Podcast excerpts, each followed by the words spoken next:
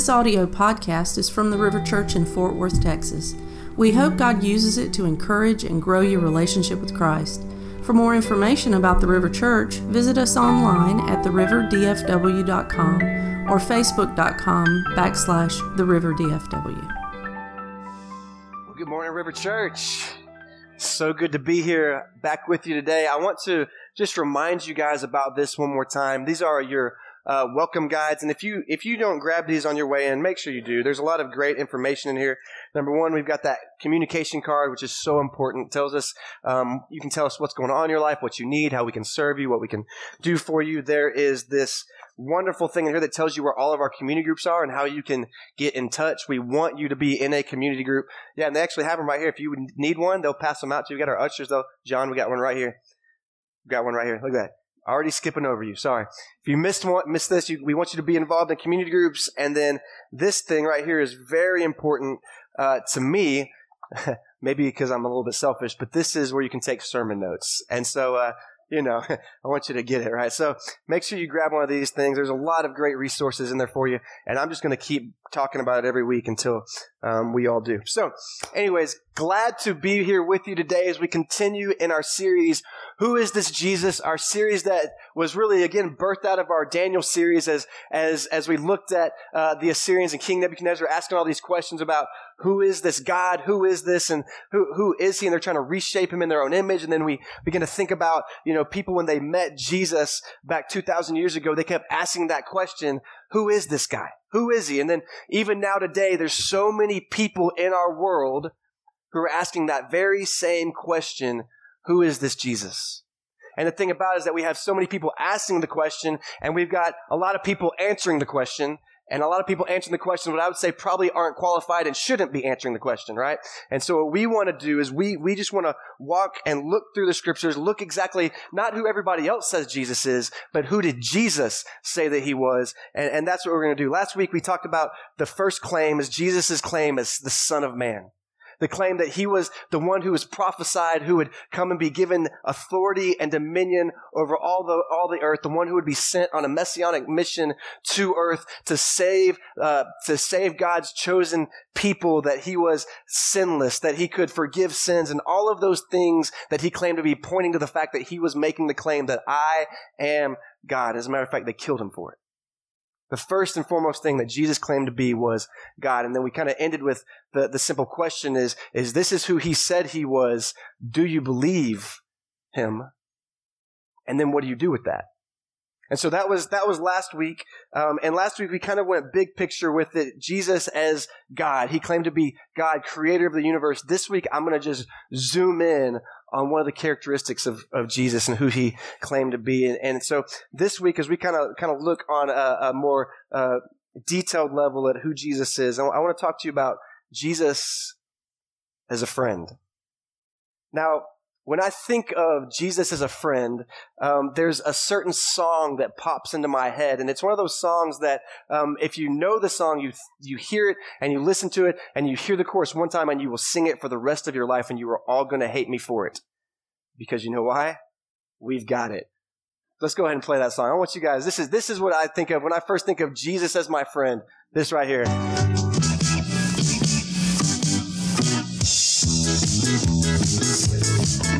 Come on now, you know it, sing along. Jesus is a friend of mine. Jesus is my friend. Jesus is a friend of mine. I have a friend in Jesus. Jesus is a friend of mine. Jesus is my friend. Jesus is a friend of mine. Hey, worship band, can we learn this one? He taught me how to live my life as it should be. He taught me how to turn my cheek when people laugh at me. I've had friends before, and I can tell you that he's one who will never leave you. Wait for it, here we go. Jesus is a friend of nobody. No, all right, you can cut it. That's enough. I thought you guys would sing along with me, but no, nothing. Nobody. My favorite line in there is it says, "Jesus is like a Mountie. He always gets his man." That's great. That's great. You hear that and you're like, "What did he just say?" But I think of when we think of that phrase, "Jesus is my friend," that's what we think of. my little buddy, he's my little old pal, right? Like they used to have the Jesus My Homeboy t-shirts, right? The guy I can kind of push around and just come to him. Yeah, whatever. Jesus is my little buddy. And what I would say is that Jesus is your little buddy like a lion can be your pet kitty cat. Am I right? And like it's just inaccurate. He is your friend. And what I want to do today is kind of redefine that for us a little bit so we think about it on different terms when you hear that phrase. But Jesus is the King of Kings. He's the Lord of Lords. He's not your little buddy. And but when I think of Jesus as your friend, what I believe here is that Jesus wants to relate to your person.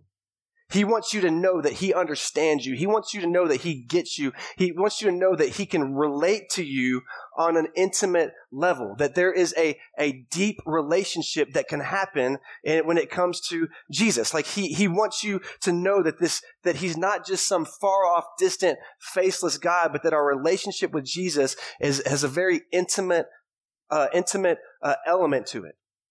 It has a very relational element to it. And he wants you to know he gets you. And in our lives, you know, there's something that we do for different people that when we begin to know them, begin to get close to them, we begin to develop a special relationship with them. We give them a nickname, don't we? Is there anybody here that has a nickname? Any nicknames?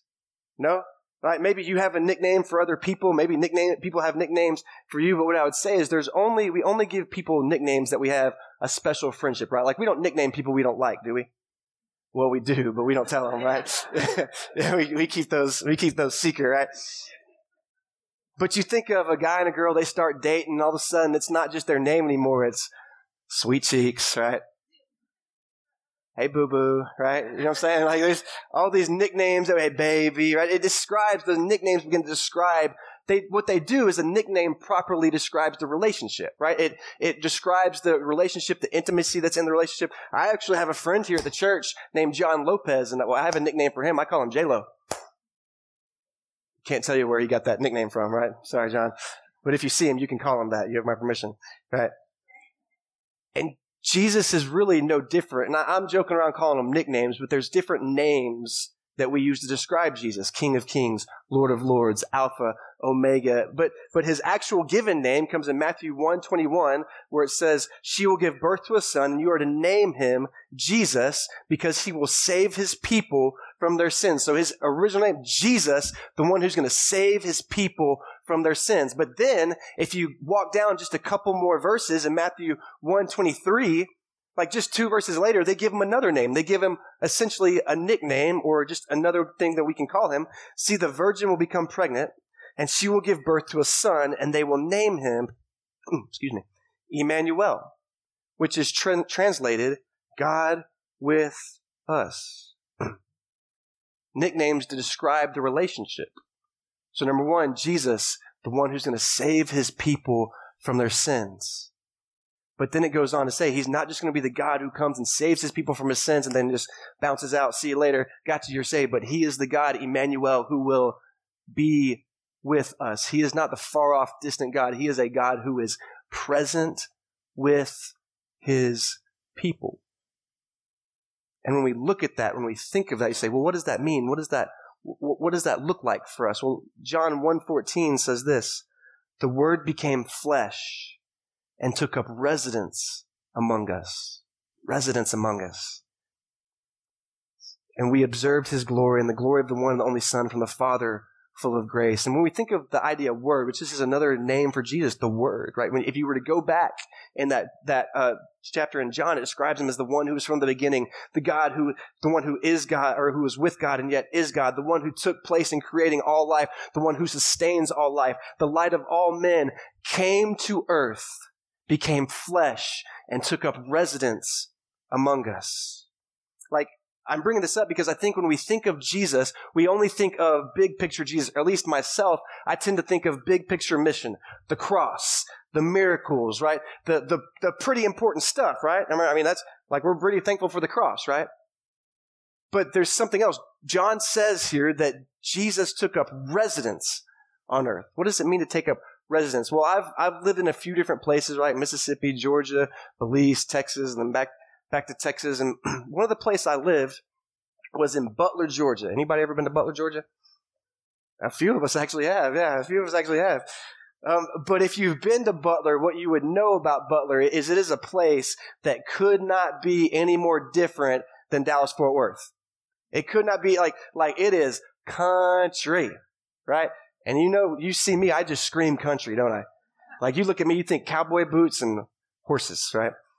When I first lived there, I was pure Texan at heart, but what happened is I would even talk about, man, let me tell you about y'all think. Let me tell you how great Texas is, right? We have, just so you know, people know us for being like that, Texans, okay? Let me tell you how great Texas is. Okay, here's another Texan, right? And everybody not from Texas said amen, right? But anyways, as I was living there, I began to, and something happened over time. As I lived there, I began to learn the culture. I began to learn about how great the freedoms that you have in the country are. If you've lived in the country, you can do anything. You can blow up stuff. You can it's amazing. There's so much fun, living in the country. But anyways, as I lived there, over time, my heart began to take up residence in that space. I began to experience the place, and after a while, I began to relate to, I began to love the people, I began to love the town, I began to resonate with the town, I began to build friendships that I cherish even to this day, and I may have gone there as a pastor to fulfill my mission, but what happened is as I took up residence in that place, I was impacted by it, and my heart grew for that place, and through the shared experience of that city, use that term loosely, as my shared experience with that city and those people, I began to understand them. I began to understand their lives. I began to understand their way of living. I began to understand and be able to resonate with some of the difficulties that they walked through that I would not have understood had I never took up residence in that space. And what I think about when I think about Jesus taking up residence here on earth is that I don't think Jesus just came to give us some rules down the cross and then go away, but I believe he came to be with us, to experience life as a human so that he would have understanding of the human experience. That he could have an understanding of the things that you walk through in your life. Because if we actually step back and think about it, Jesus actually lived the majority of his life doing something else besides the miracles on the cross. He lived 30 years here on earth before he ever performed a miracle, before he ever got disciples, before he headed towards the cross.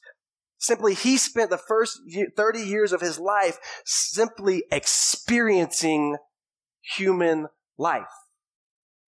They call that the theology of identification, and it's pretty interesting. Hebrews 2:17 says this, "Therefore, he had to be like his brothers in every way," and that's humans. "He had to be like us in every way so that he could become a merciful and faithful high priest in service to God, to make the propitiation for all sins of the people. For since he himself was tested and has suffered, he is able to help those who are tested." That is very good news for us. He became like us in every way so that he could become merciful and faithful to us. He lived life. He was tested and suffered so that he could help you when you suffer. See, we often see Jesus as this big, the Savior, which is right. We often see him as the wonderful God, which is, again, right, but oftentimes we miss the human side of him. And what I would say is many of us as Christians, we understand Jesus as the God who saves, but we miss him as Emmanuel, the God who is with you, the God who walks with you. See, the scriptures say that he lived as a human in every sense so that you, in your human life, so that he could be faithful to you and even merciful to you. Isn't that interesting? And I think this is important because if we think about this, in order to sympathize with someone or in order to empathize with someone on the deepest of levels, on the deepest of levels, we can only really do that, or we can only really go to that in the degree that we have experienced that same thing ourselves. You understand what I'm saying? We can often, if somebody's walking through something, we can offer our sympathies to them. We can care deeply for them. We can truly love them and try to care for them. But in order to actually feel what they're walking through, in order to actually understand what they're walking through, we can only truly do that to the degree that we've experienced that same thing ourselves. Here's what I mean by that. If you know someone who's walking through the struggle with cancer and you've never experienced that, You can go to them and you can love them, which we should, and you can serve them, which we should, and we should try to do everything for them to let them know that they're cared for and loved and understood. We should do all those things, but the truth of the matter is we can never truly understand what they're feeling unless we've experienced something like that. Does that make sense? And what I would say is that you're better if you've experienced something like that. You're better walking through it with someone because you've experienced it on the same level. And let me say this to you. If you walk through difficult things in life, and it's not just cancer, but any arena of life, if you walk through something difficult, which any humans in here, because if you're human, you have. And let me tell you this, God can use that suffering, God can use that pain, God can use that difficult experience to change someone else's life through you. So be encouraged in that this morning. And what I would say is that because Jesus came to this earth for those 30 years simply experiencing life, that means that there is nothing in life that you will walk through that Jesus cannot relate to you with on the deepest level. Think about that. That's pretty incredible for our God, right? Like there's nothing you can walk through that he will not understand, but because before he taught, before he was healed, he was living and experiencing life as God in the flesh to be able to understand you. And so I want to give you a few things this morning that Jesus can understand in your life, that Jesus can get in your life, that maybe we don't consider, or maybe we don't think that he can. And the first thing I want to give you this morning is that Jesus understands. I want you to know Jesus gets this is relationships. The first thing Jesus understands that you walk through is relationships. Mark 6:1-6 says, he went away from there and came to his hometown, and he had been teaching and preaching and going around and doing miracles. He comes to his hometown, and the disciples followed him. And when the Sabbath came, he began to teach in the synagogue, and many who heard him were astonished. Where did this man get these things? They're going, how does he know all this? What is this wisdom given to him, and how are these miracles performed by his hands? How does he do all this? Isn't he the carpenter, the son of Mary, and the brother of James, Joseph, Judas, and Simon? Aren't his sisters here with us? So they were offended with him. Why were they offended with him? Because they're going, isn't this the same guy who grew up here, who had brothers and sisters and uncles and aunts and friends? I say all that to say, Jesus can understand your relationships. You know why? Because when he lived here on life as a human, he had a family. And you know what family means? Problems. Anybody got family problems? Raise your hand. Just kidding. Don't do that. Right? Here's what I know about families. I know a lot of families that pretend to be perfect. I don't know any perfect families. Am I right? Can I get an amen? All right, right? We all got that crazy uncle, don't we? And again, if you don't have him, guess who he is, right? Guess who's the crazy uncle, right? We all have the fights that won't go away. The bitterness that's been there over years because we never really talked about the issue. We all have those. We all have that person that we love deeply who keeps making wrong decision after wrong decision after wrong decision, and it's killing us. We all have that person that we love who's passed away from the sickness. We all have that person who's walking through pain. We all have family. We all have the family experience. And Jesus, with his brothers, sisters, uncles, aunts, mom, dad, he experienced those same things too.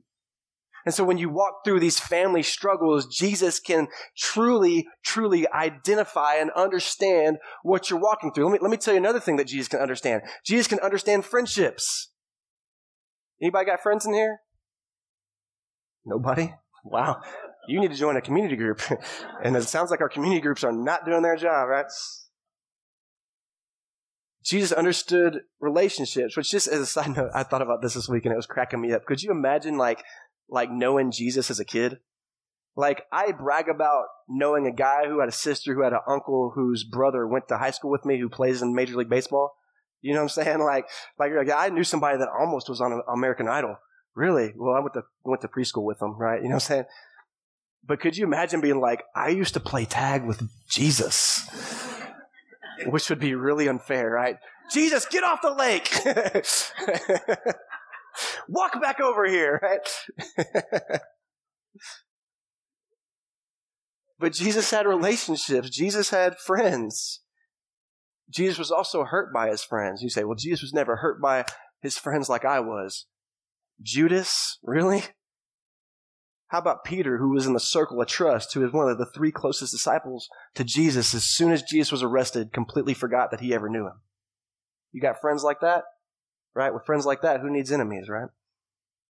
Jesus understood what it was like to be hurt by his friends. I'm sure he dealt with the struggle not to be bitter towards people who had hurt him, who betrayed him. I'm sure he dealt with not being angry with people who had hurt him. I believe that Jesus even lost friends who were close to him. I had a friend a few years ago pass away named Zach, and doing his funeral was one of the most difficult things I've ever had to do in my life. But even as I was walking through that, I know that Jesus understood what I was going through and that Jesus could empathize with me. I mean, even think of Lazarus, as his close friend Lazarus passed away. Jesus comes to the scene, and what does he do? He weeps. Why? Because he loved Lazarus. And I would bet, it's not in the Bible, but I would bet there were others that he was close to that he loved that lost their lives, right? I believe Jesus understood that pain. When I think of Jesus in relationships, I also think about Jesus walking through life as a single man for those 33 years. How difficult that must be. I mean, people were getting married around like 12 and 13 back in Jesus' time. Could you imagine walking through life just being single and feeling alone in that way for so long? Jesus knows what it's like to walk through life and have friends getting married and not getting married, have friends having children and not having children. He understood looking at that going, man, I wish I could do that, right? Jesus knows what that's like. Maybe you're sitting here today and you're going, yeah, but he wasn't married. He can't understand my pain. What I would say here, Molly, is that if you're saying that this morning, the person you're married to is probably in a lot more pain than you are. Am I right? Can I get an amen, Stephen? I hear the things you people say. You don't think I do. But here's what I would say to that. My response to that would be, what does the Bible describe Jesus and his relationship to the church? Jesus as the bridegroom, the church as his bride. Jesus knows what it's like to be cheated on by his bride. Jesus knows what it's like to be denied by his bride, to be betrayed by his bride, to be let down by his bride, and yet still remain faithful to her. Jesus understands. And Jesus, living in this life, would have understood what it's like to live in relationships. And what I want to tell you to encourage you this morning is that as you walk through difficulties in your relationships, you can know that Jesus can understand what you're walking through.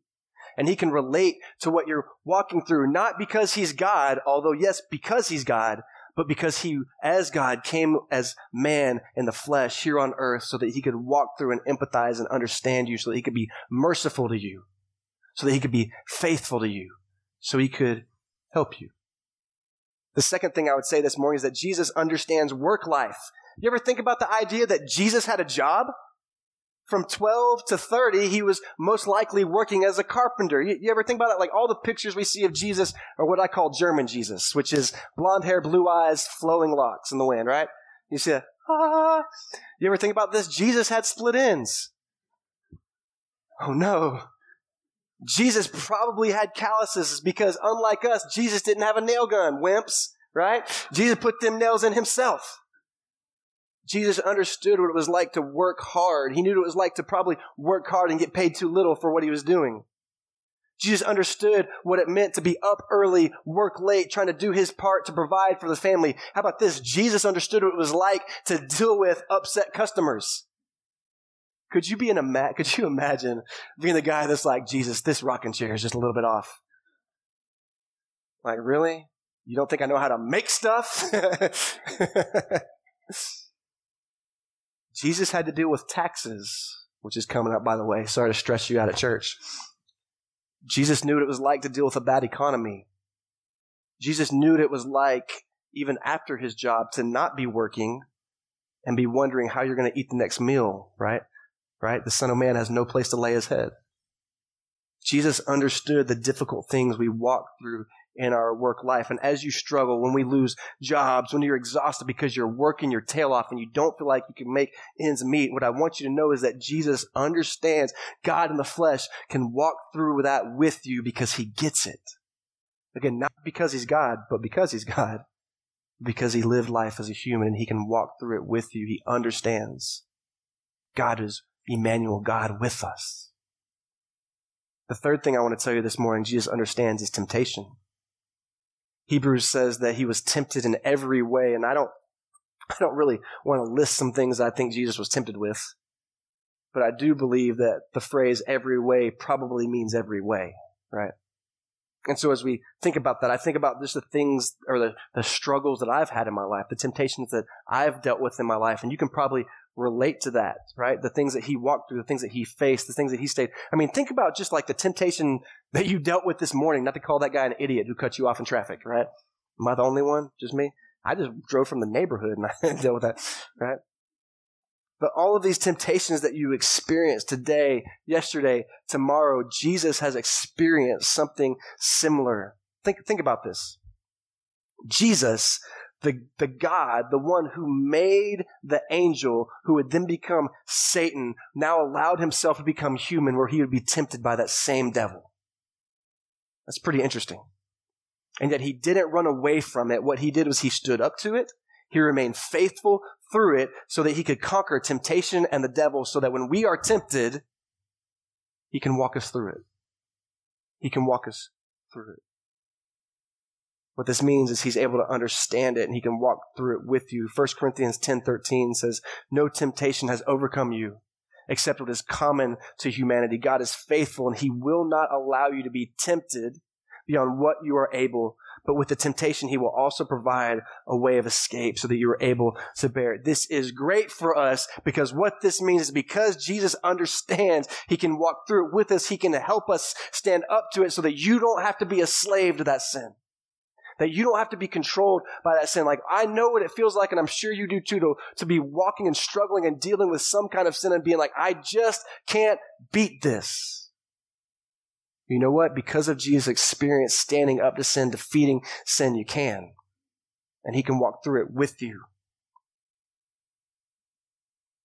Number 4, Jesus understands pain.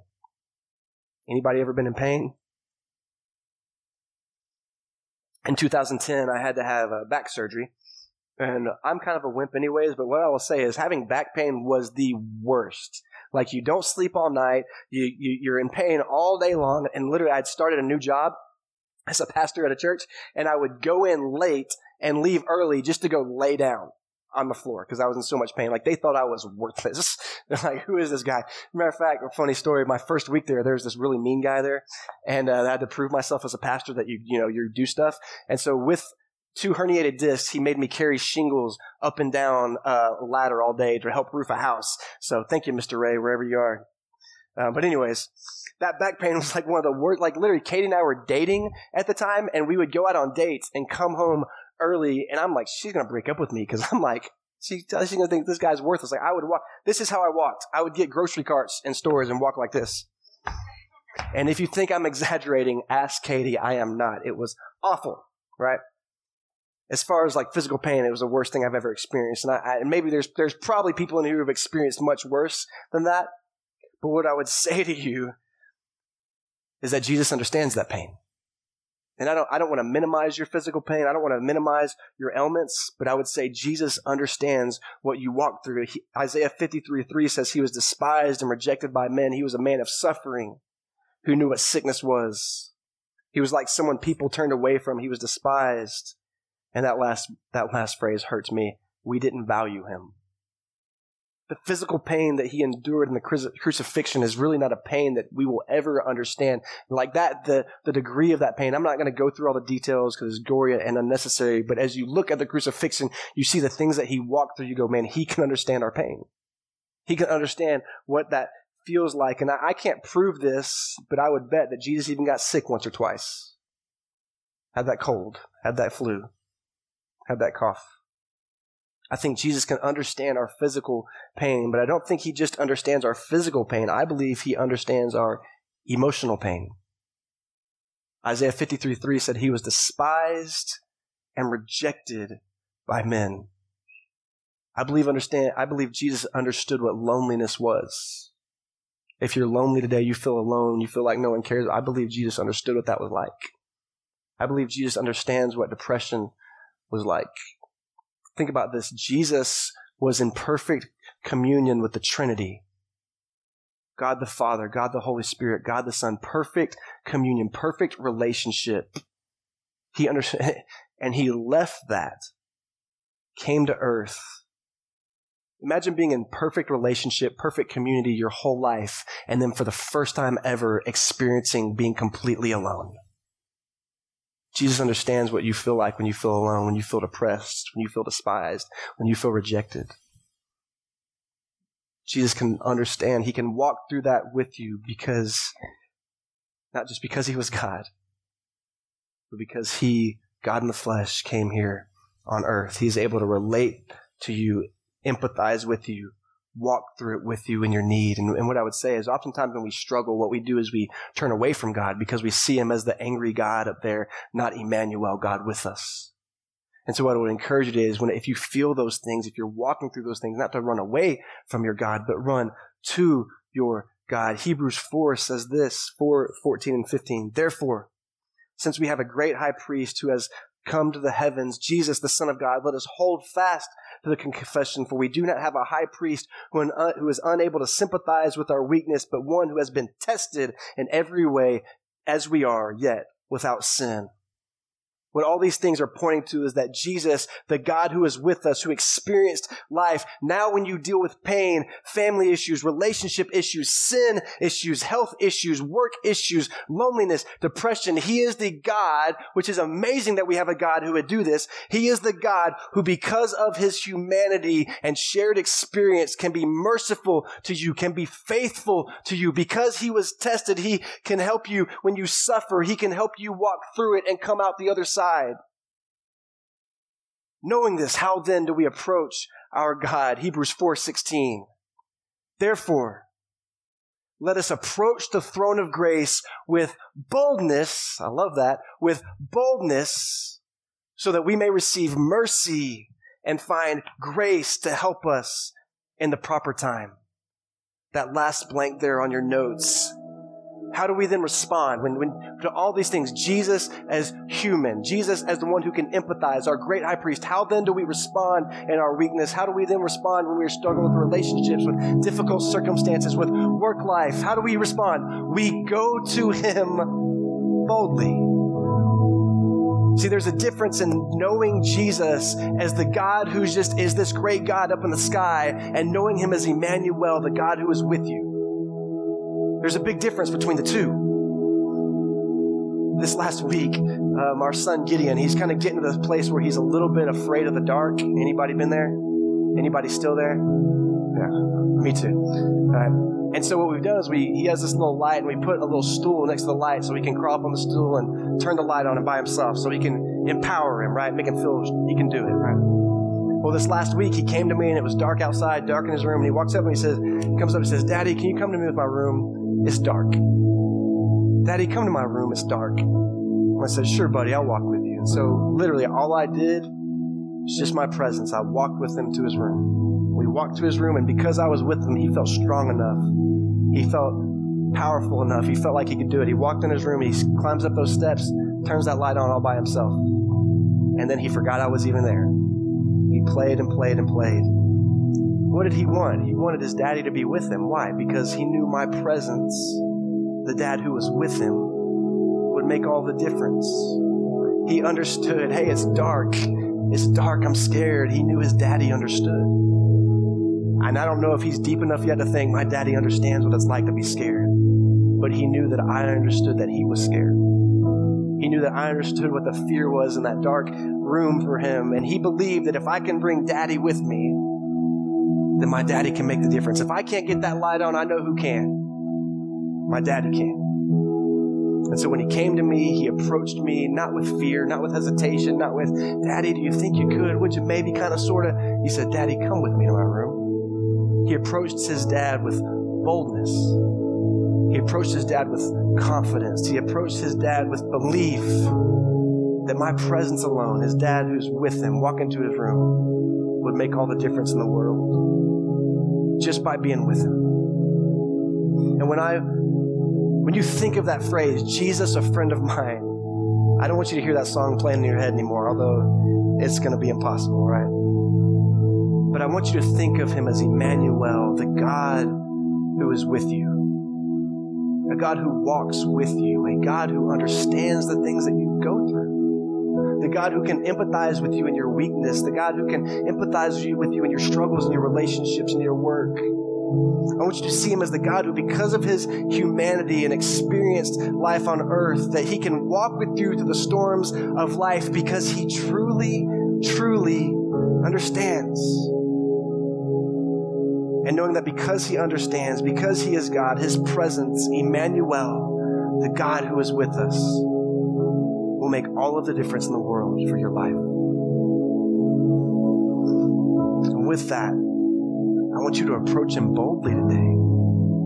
I don't know what you're walking through. I don't know what you're going through. I don't know what your struggles are, if you even have them, right?